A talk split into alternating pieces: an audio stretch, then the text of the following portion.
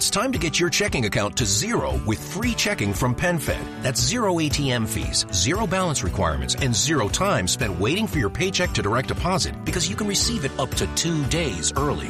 Open your account with just $25 and see how big zero can be. Apply online today at PenFed.org slash free checking. Early direct deposit eligibility may vary between pay periods and timing of payer's funding. To receive any advertised product, you must become a member of PenFed, insured by NCUA.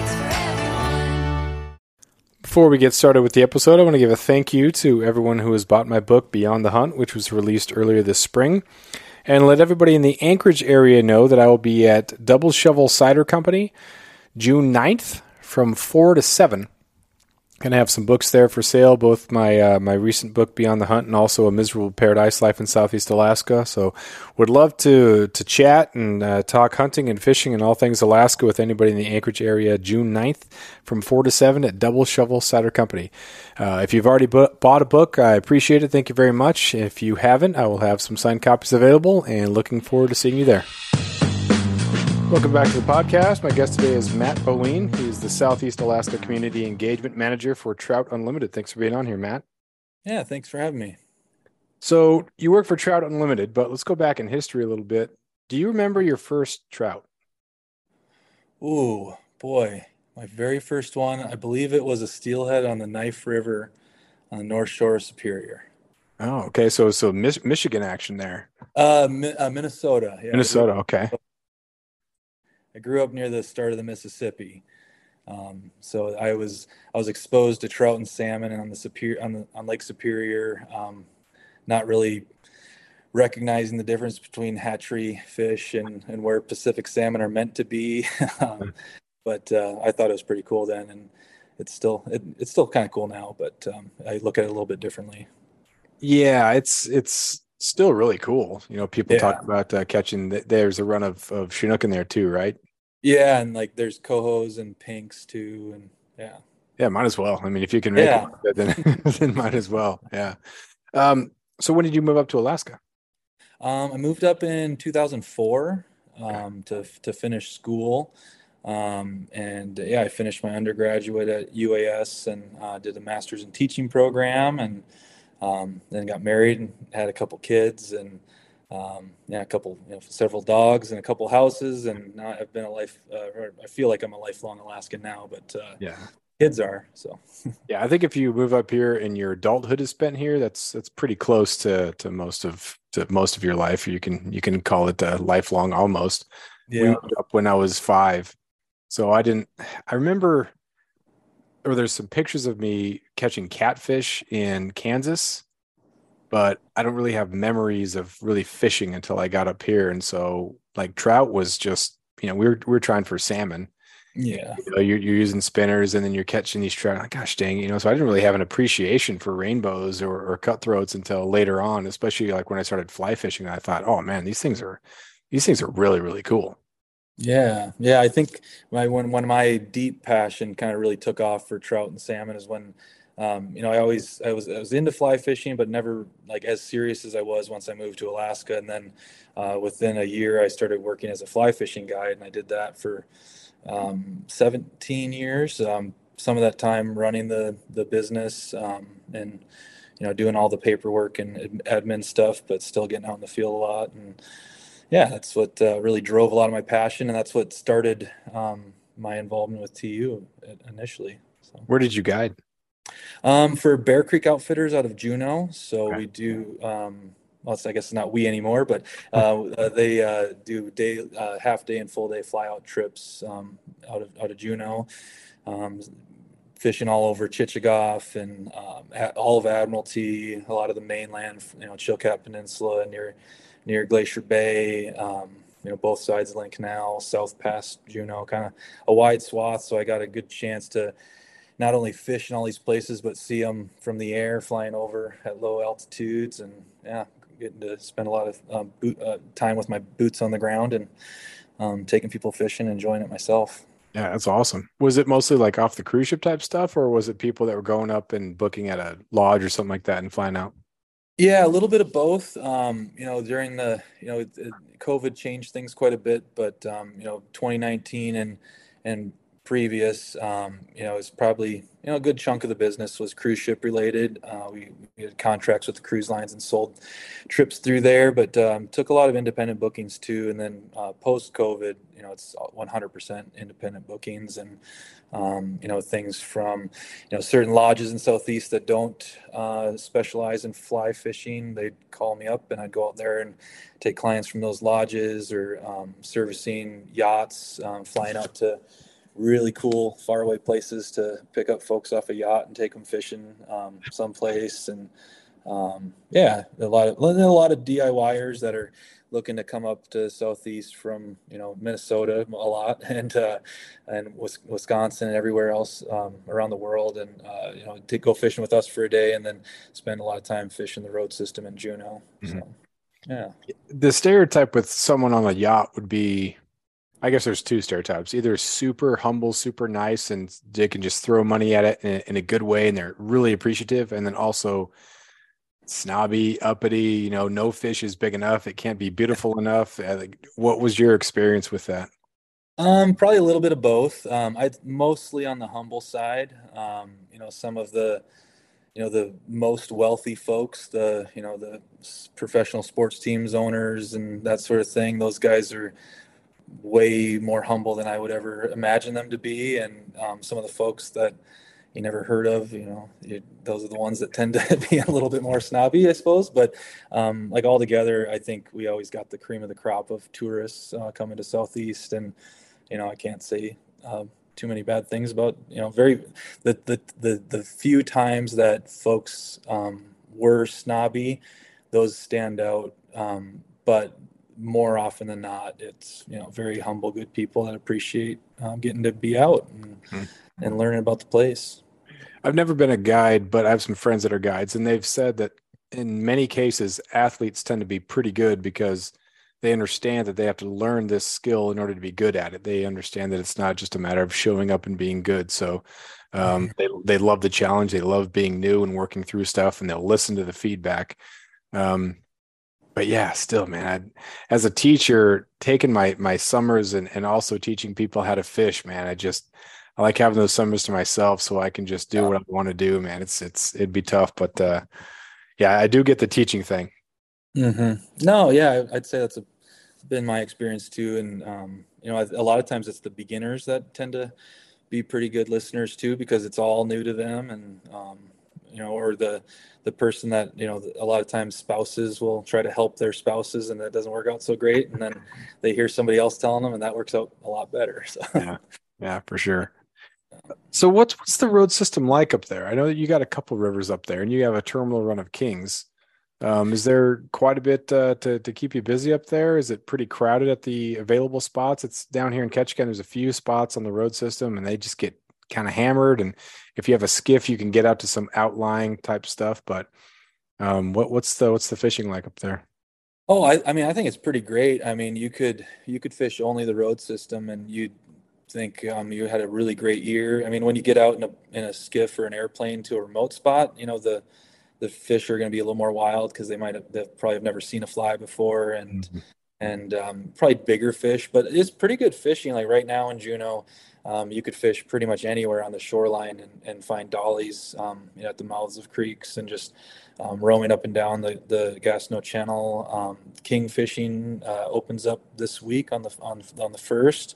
That one's a terminal harvest, um, but you know all the way out the road at the end of the road at uh, Echo Cove for all the way to the other end of the road at Thane and all around Douglas Island. There's tons of great places. Um, right in the center of Mendenhall Valley is Montana Creek, which um, it's very, very underrated, amazing uh, river with um, a lot of different species salmon. Good coho runs. Um, it's uh, you know it's steelhead are listed on the anadromous waters catalog. Great dolly fishing, um, lots of humpies and um, chum too, and uh, there, you get occasional kings that uh, might have strayed from the hatchery you'll find up there, and those are always kind of a surprise on a six weight when you're fishing for dollies. And yeah, uh, but uh, it's always it's it's a really good time. And it's right in the middle of town, so easy to access. Mm-hmm. Lots of access points. It's the only river that we have where you can shuttle, you know, get dropped off upstream and fish down to to another vehicle and drive back up. And so yeah, it's a it's a pretty great creek. Um, it's pretty interesting to have that right in town feel if it's if it's good fishing because it seems too accessible. But then you think, all right, if I go back far enough, this is just the way it was. Uh, everything. Yeah. We're not talking about terminal runs or hatchery runs. It was all this is just what it was. So the original people who were here benefited from it. The first settlers came out, they benefited from it. It must be unbelievable to live here 150, 200 years ago. Oh yeah. Yeah. And I think even, yeah, not pretty recently, I don't, uh, the road system in Juneau wasn't that developed out in that area too. So like, you know, historically speaking, it's a pretty new access to the river. Um, mm-hmm. So yeah. Are you seeing more people coming up here to fish the road system? I know there's a there's a steelhead river that's very well known in southeast alaska mm-hmm. um, and it's really on the radar and a lot of people fly there and, and, and go fish it but um, have you seen more people going to to maybe juneau or some of these other areas for um for fishing especially yeah. Yeah, well, um, yeah, a lot of a lot of steelheaders. Um, you know, we we don't have the the volume of that of of that of that river, um, but um, you know we have a lot of different runs that are all you know that could be you know some of them might be less than 10 or less than 20 um, up to you know 50 or 100 or 200 but um, there's a lot of steelhead streams around here. And typically you know like my guide season or my and my personal fishing season you know, it just it's all good. It's all about run timing. So I'll have a you know might have a great day on one river and then move to another river the next day, and it might be just a couple days behind. But you could you could definitely hop around to different places and and make make a really really great steelhead trip and be able to fish lots of different river systems along the way. Just have to have time and and access to you know a ride to get there basically. Yeah. And uh, I convinced a buddy of mine from California to come up, and it was based on the previous two years had been winter kind of ended and things started to crawl out of it and we had some nice warm water and uh, the water was up and so the fish were in there and so i convinced him to say hey man come up at this time and he came up and winter held on and we got two steelhead the first day and then the water just dropped and it was really cold and fish hadn't really moved up yet and so the run was you know about two weeks late and i was like man I, yeah I feel kind of bad because not that you want to get every single fish that's there, but there's a chance some of those weekends you can have a, it can be a volume fishery where you're catching, you know, a number of them. It's not mm-hmm. a thousand casts necessarily, but things are so different down here because southeast outside of the mainland rivers, these rivers don't drain at the same acreage as some of those mainland rivers that have just a tremendous amount of volume and resident fish and mm-hmm. everything. So, like you said, it's if you get a good rain, then you could be in good shape for a few days. But then mm-hmm. you know, mm-hmm. they move, they move up, they move out. You know, they're they do the things pretty uh, pretty quick. So, um, how have you noticed variation in timing? Is is there like a certain weekend that you really look at and it's been pretty good? If you look, you know, second week in April is usually really really good, or is it you know yeah. any time in April, or or what do you got for? Um, I think like the northern panhandle, like more inside, it's more May, like a mid-May thing. Like we uh, we I usually would tell people like May 5th to the 15th is kind of the peak window. Um, but you know, it does vary from year to year. Like there's one um, steelhead stream that we land in a lake um, and fish down, and that lake we couldn't land in you know until the end of June last year because there's so it was so cold and the ice was so thick. Whereas the previous year I was fishing there on like May 1st. Um, so you know it does change like that a little bit, but yeah, I think the northern, more interior rivers are later. You know, some of those places you know are different too. Where you know I've talked to old timers um, on Chichagof that say they don't even start steelhead fishing until June. Um, but you know, even you know, up up in up, up a little further north in Yakutat, you you might be fishing in March and mm-hmm. and and and having good, you know, really good fishing some years. I've been up there, you know, way early before other people and had some of the, you know, not some of like the best fishing days of my life, you know, for steelhead. Um, so yeah, yeah, it's it's crazy when you look at some of those rivers down in California or Oregon. Actually, more I don't even know about California anymore at all, but uh, uh, yeah. legendary rivers in, in Oregon and Washington. And you know, you read some some people from the 50s and 60s, and you think, man, so many fish and so many fish, and you didn't have to compromise on climate because it was it was nice and it was you know it's warm. California is such an amazing place, uh, climate wise, but you know, resource wise, it's just there's nothing left. It's less than crumbs.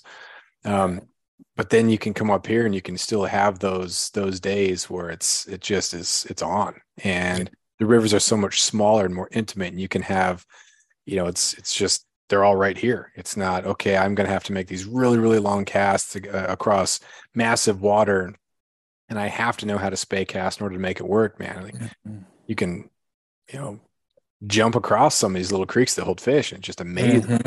yeah the size fish in some of these things yeah, that's probably my favorite kind of, you know, my favorite way to catch a steelhead would be, you know, a big fish in a really small creek, you know, and um, had some really great days on creeks that I could have used a, a four a four foot rod to to fish for the day because you know you don't really need um, you know the switch rod or a nine footer to to do it but some really great days. And those are some of the most beautiful streams. And i find myself you know even you know going to the Situk i'm, I'm searching out those places like that within the mm-hmm. Situk in order to you know find fish the way i want to find them um, sometimes. And um, yeah it's that's that's nothing nothing not much better than that.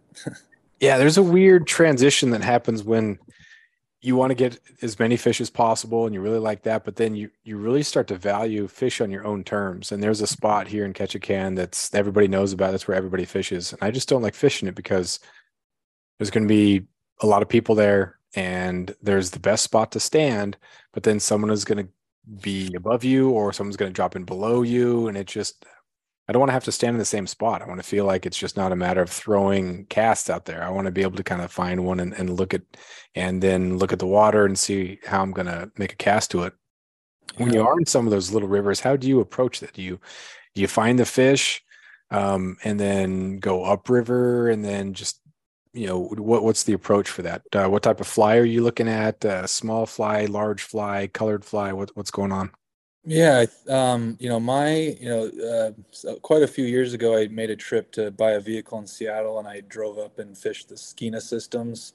Um, you know, I, I purposely gave myself some extra time to do like the Bulkley and um, uh, Morice rivers and stuff like that. And um, you know, down there, the black and blue Dolly Llama is king, and that's when I kind of fell in love with it. So my uh, usually my go-to pattern is to fish one way upstream um, and then fish something else downstream. So I'll usually, you know, nymph um, egg patterns you know, going upstream and then swing Dolly Llamas going down and might catch the same fish twice, but um, it's very productive too. So. After years of fine print contracts and getting ripped off by big wireless providers, if we've learned anything, it's that there's always a catch. So when I first heard that Mint Mobile offers premium wireless starting at just 15 bucks a month, I thought, what's the catch? But after talking to them and using their service, it all made sense. There isn't one. Mint Mobile's secret sauce is that they're the first company to sell wireless service online only. They cut out the cost of retail stores and pass those sweet savings directly to you. For anyone who hates their phone bill, Mint Mobile offers premium wireless for just 15 bucks a month. I was hesitant about having to get a new phone and a new phone number, but with Mint, you can use your own phone with any Mint Mobile plan and keep your same phone and your same phone number along with all of your existing contacts. Mint Mobile gives you the best rate whether you're buying for one or for a family, and at Mint, families start at two lines. All plans come with unlimited talk and text plus high speed data delivered on the nation's largest 5G network. Switch to Mint Mobile and get premium wireless service starting at just 15 bucks a month. To get your new wireless plan for just 15 bucks a month and to get the plan shipped to your door for free, go to mintmobile.com slash waypoint. That is mintmobile.com slash waypoint. Cut your wireless bill to 15 bucks a month at mintmobile.com slash waypoint. Yeah. What, uh, what kind of rod do you use? Um, I my favorite is uh, I have a, an Echo Three switch, a seven weight, um, and a lot depending on the river, I I like to um, use a, a, eight weight floating line sometimes. You know, just to if when I'm roll casting, and that extra long rod helps you flick a little more line out and and reach some places. Um, and then you know if if it's a bigger system, then I'll I'll fish a you know a, a two handed line and and you know go that way but um, i'm not as good as some of my friends are at, at, at two-handed casting so i, I you know, maybe that's part of my preference for small creeks too i suppose yeah. yeah. I have a seven weight uh, Sage single hand that I use uh, most of the time, but I really, really like. I have an Echo, uh, a 1010 Echo switch rod, and it's so nice because some of those rivers you're with your, your mend, you can just really get a massive mend into it. Um, better on the if you do happen to have enough room for back uh, back cast, just strip strip in just a huge toss right back and a forward cast, and just saves your wrist and shoulder and whatnot, and um, get a lot of control, which is nice when you get some of those larger fish if it happens to be, and there's a lip and there's some some rapids or something like that. So I really really like my my my switch rod. So it's, but yeah, my casting is so gross. There's nothing. the fish don't know what the cast looks like. That's what I always tell people. yeah, they don't care as long as you don't splash the water a whole lot. Uh, well, what do you think about splashing the water too much? Are you do you fish any casts that you that you throw out there, or are you um, worried about splashing the water too much? With steelhead, yeah, um, but you know, like uh, a lot of you know a lot of the clients that I've taken out have um, over the years, I'd say you know out of the maybe know, several thousand people I've taken fishing, maybe 80% of them is the first time they've ever mm. fly fished at all. You know, it's a bucket list. I, I saw a river runs through it. I'm in Alaska and I want to do this. I saw this on you know, offered. I want to do it. Um, and for them, you know, it's the the teaching them to cast. It, it, I keep it really, really simple. And there's a lot of water loading on the forecast because they don't know how to pause and everything and mm-hmm. and they're worried about splashing but uh, you know most of these fish especially in the fly out remote places they've never seen a fly before they've never seen line before the water's moving they don't you know especially when it comes to like dollies and cuts and salmon um, they don't really seem to care. Um, and sometimes the steelhead don't either you know. You might splash a, some awful cast in a hole and and think oh there's no fish in there and you throw a rock or something in and you see you know a couple two or three fish scurry out and um, they obviously weren't spooked from the cast it was the rock. Yeah, yeah. so at some point you start to or at least i did i'm sure a lot of people are too you you realize that fish aren't endlessly abundant. And you start to mm-hmm. realize that hey if we want to keep having these things around um, we need to make sure that we're not ruining this resource. And you start to pay more attention to what was in california and what was in oregon and what was in washington and think wow that might actually it's not just because we're in alaska that's not going to happen. So was there a moment for you when you started to worry more about or think more about the uh, the consequences of all this attention all this pressure all this fishing and then be a little bit more want to get more involved in the conservation side of it? Um, yeah, uh, you know, I guess um, for me, it was uh, actually the, the, local Trout Unlimited staff in Juneau before I started working for TU. Um, they're reaching out for some, you know, business and um, supporter stuff, and I I um, I did a lot of volunteer work. I, um, you know, advocating for and lobbying for the Tongass 77 campaign um, quite a while ago. And um, that, you know, that was a, a, major thing for me once I learned about what the T77 was, was all about and, and um, how, you know, it made me think a lot more about some of those other places. And, uh, and that's what led me to working for TU eventually. Um, but uh, yeah, it doesn't take, I mean, I, I've caught a lot of steelhead in my in my time, and there's a lot of my friends that have caught way more than I. But um, you know, I, now I feel like I'm at the point where, you know, if I go steelhead fishing and one spooks out and I don't get to cast to it, and that might be the only fish I see. For me, it's it's just enough to know they're there.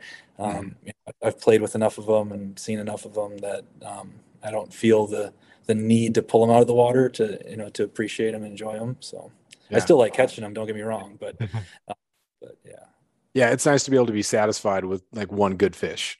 Mm-hmm. And, and think, oh, this is this is great. I don't need to catch seven of them, each single every single one out of the hole. Every single one has to be photographed, and then do mm-hmm. that indefinitely. Not to begrudge anybody who's starting out who loves doing that, because I was the same thing. Like, because every fish is so unbelievably beautiful, and it's so mm-hmm. different, so unique. I you just want to remember that.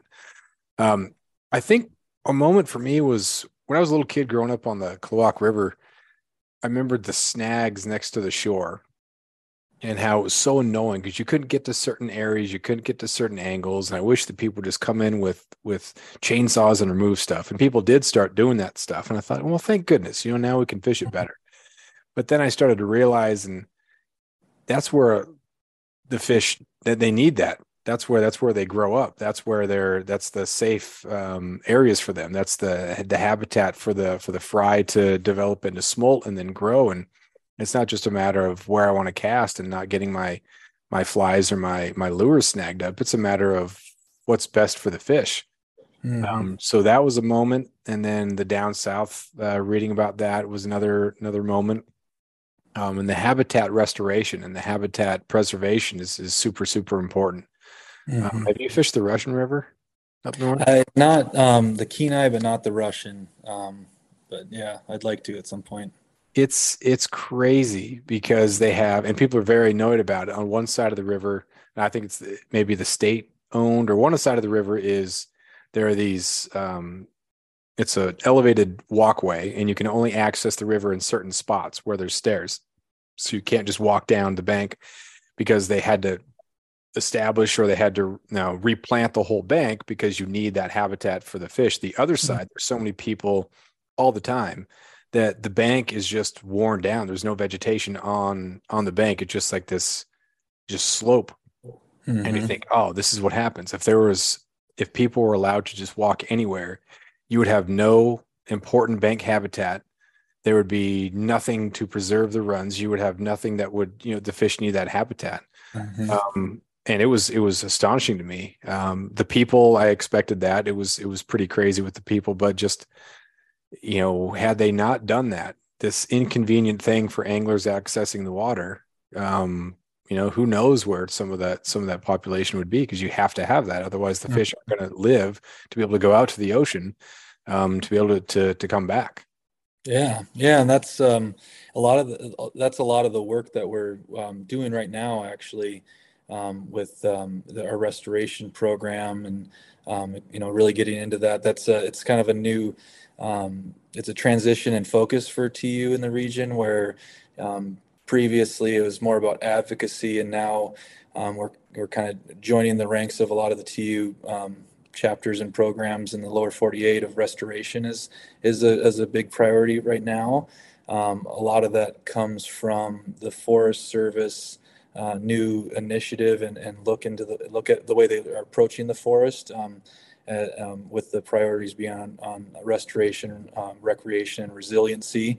You know, to to fix what what's been broken, make sure that people can you know have fun and you know getting out recreating or subsistence fishing and um, at the same time preserving those streams so they're resilient to um, you know effects of climate um, related issues like mudslides and and you know we don't really have forest fires uh, in the in the Tongass uh, quite yet, but you know just a couple years ago in those drought drought times, you know there's some there's some serious threat and um, you know infestation from um, you know bugs and like the the, um, the bud worms and, and, that sort of thing. Like there's a lot of there's a lot of things that um, that are that are threats to those those the forests. And and so that's the new direction for the forest. It's um, the southeast alaska sustainability strategy um, that was uh, really a twofold the, are two main components of that one being the uh, reinstating the roadless rule uh, which happened uh, recently.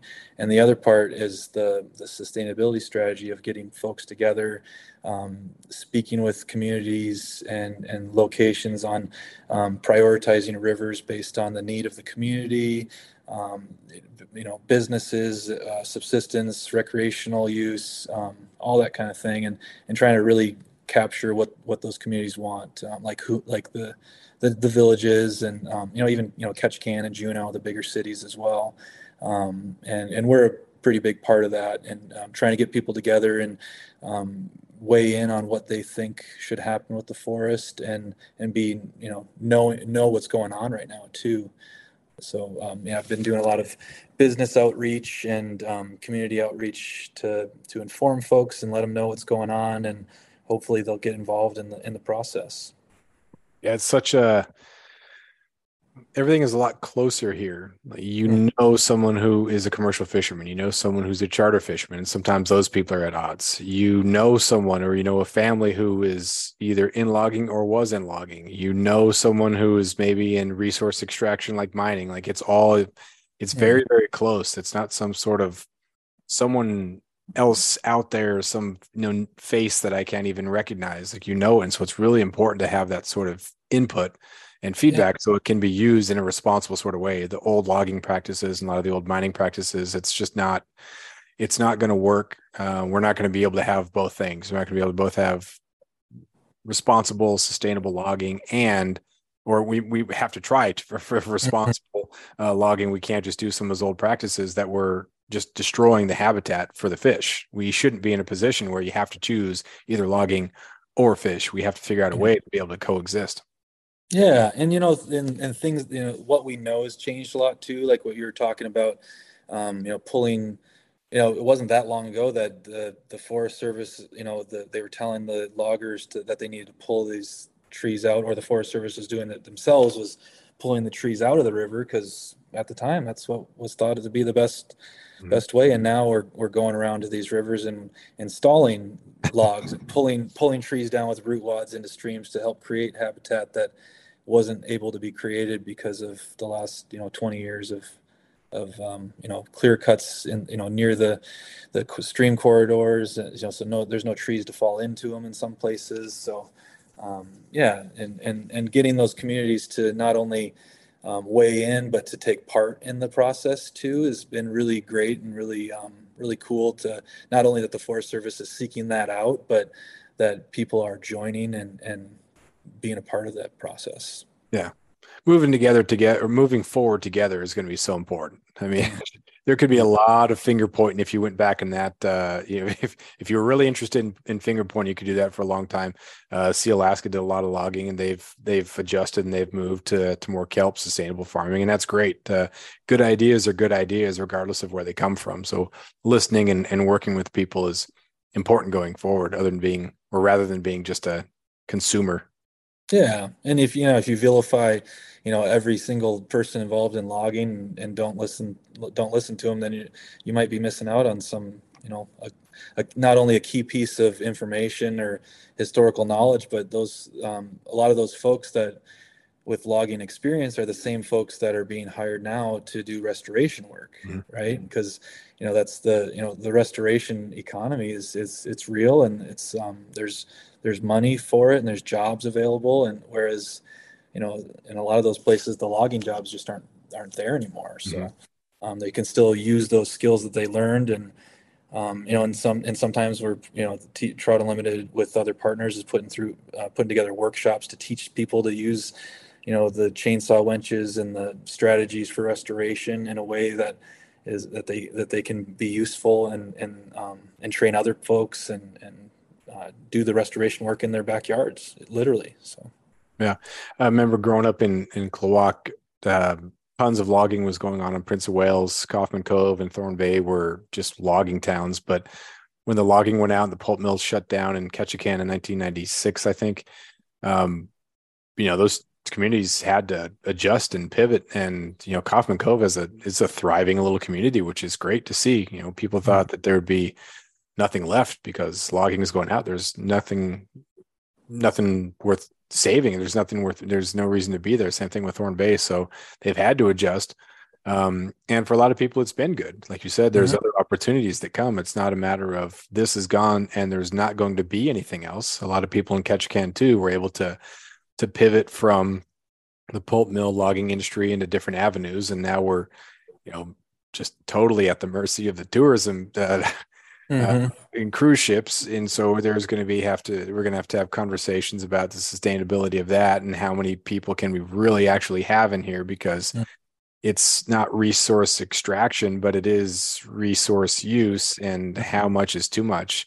There's is, was there a ballot measure or something up there where where Juneau was considering capping the the, the tourists per day or, or yeah. There was a movement um, by a group in Juneau to try to cap that, um, but I think the their the goals for that group might not have they they might have been pretty far off of what mm. the the goals of the um, tourism um, groups had, and so it's hard to find a, a compromise there. Um, but I think that you know this it was it was the minority as well, but um, yeah, there was a movement, and, but and it did, you know, it opened up debate and discussion about it, mm-hmm. right? And people are thinking about it now, and um, you know, they might look at a year like this year where you know we're we're slated to get the most cruise ship passengers ever, and they might you know have some difficulties and come back and realize like yeah maybe we do have too many, or you know conversely maybe um, it gives um, lots of you know some other folks an opportunity to create new business ideas that can you know and that's you know approach a different area of the forest and use it in a different way that nobody else is doing. And you know then we could have a you know a bigger you know a little bit more broad um, multi-use uh, forest. Mm-hmm. yeah.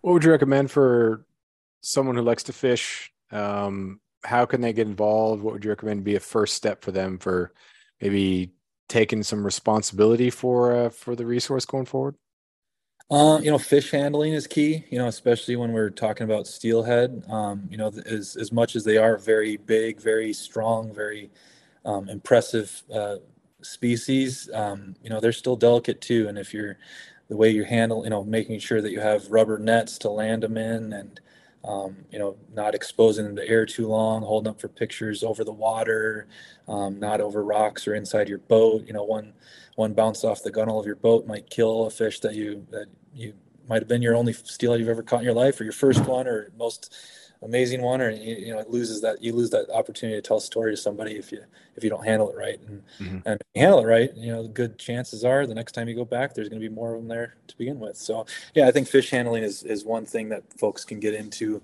um, and it doesn't take any. Um, I mean, it does take a certain amount of skill, but you don't have to like learn how to cast and learn how to tie flies in order to handle fish well. So yeah, yeah. What about as far as organized things? Is there uh, uh, Trout Unlimited um, events going on? Is there a website to go to, social media, things like that, if they want to take that next step? Yeah, yeah. So for the Tongass campaign, the the social media channels are American Salmon Forest. Um, and you know, just uh, last week, um, no, two weeks ago, we had our community casting night here in Juneau, um, where the Alaska Fly Fishing Goods, that's uh, a local fly shop here in Juneau, run by uh, Brad Elfers. Yeah, he's a good guy. I've had him on the podcast a few times. Yeah, I love Brad. Uh, great dude.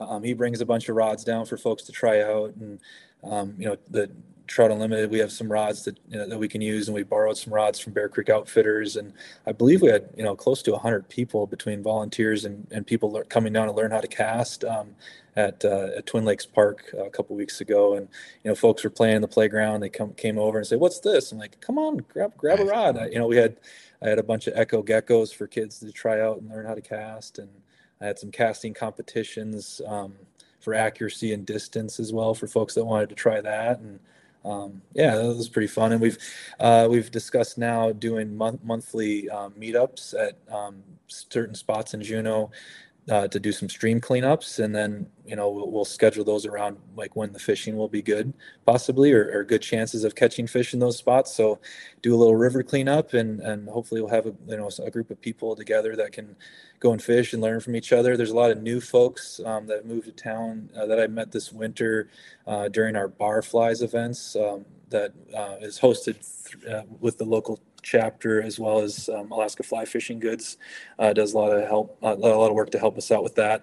Uh, so monthly, we're meeting at different um, bars around Juneau and having these bar fly events. And you know, it, um, I led a handful of them. Some other folks led the the tying at those nights, and we tie a fly, and you know, we have a bunch of vices and um, you know, the one night at um, we were the only people in the bar. It was totally dead when we walked in, and by the time I was ready to leave, there, there was about 150 people in there, and oh, everyone was crowded around all these tables trying to learn how to tie flies and seeing what's going on. Maybe maybe they didn't come for the tying night, but they came in, saw what was going on, and they got interested after that, and um, might have sat down and tried to learn something. So a lot of those folks they're asking the same kind of questions you're asking, and that's when we started talking about like getting together once a month for a, a stream cleanup slash fishing um, opportunity for for people to meet new people and learn new new a new stream and and take care of it while we're there.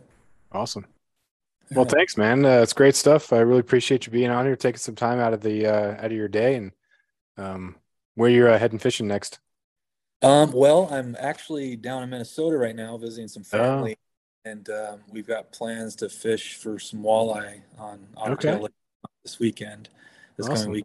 So that'll be the next one, and then um, and then when I get home, I, I think I'll be spending a lot of time on my boat uh, catching some kings. Oh, that's great, man. That's awesome. well, uh, good luck. Enjoy the lower 48. Get uh, get some food that you can't get in Juneau down there. Enjoy it, and then uh, uh, safe travels and, and have fun catching your kings. Yeah, thank you very much. I appreciate it. Take care. You too.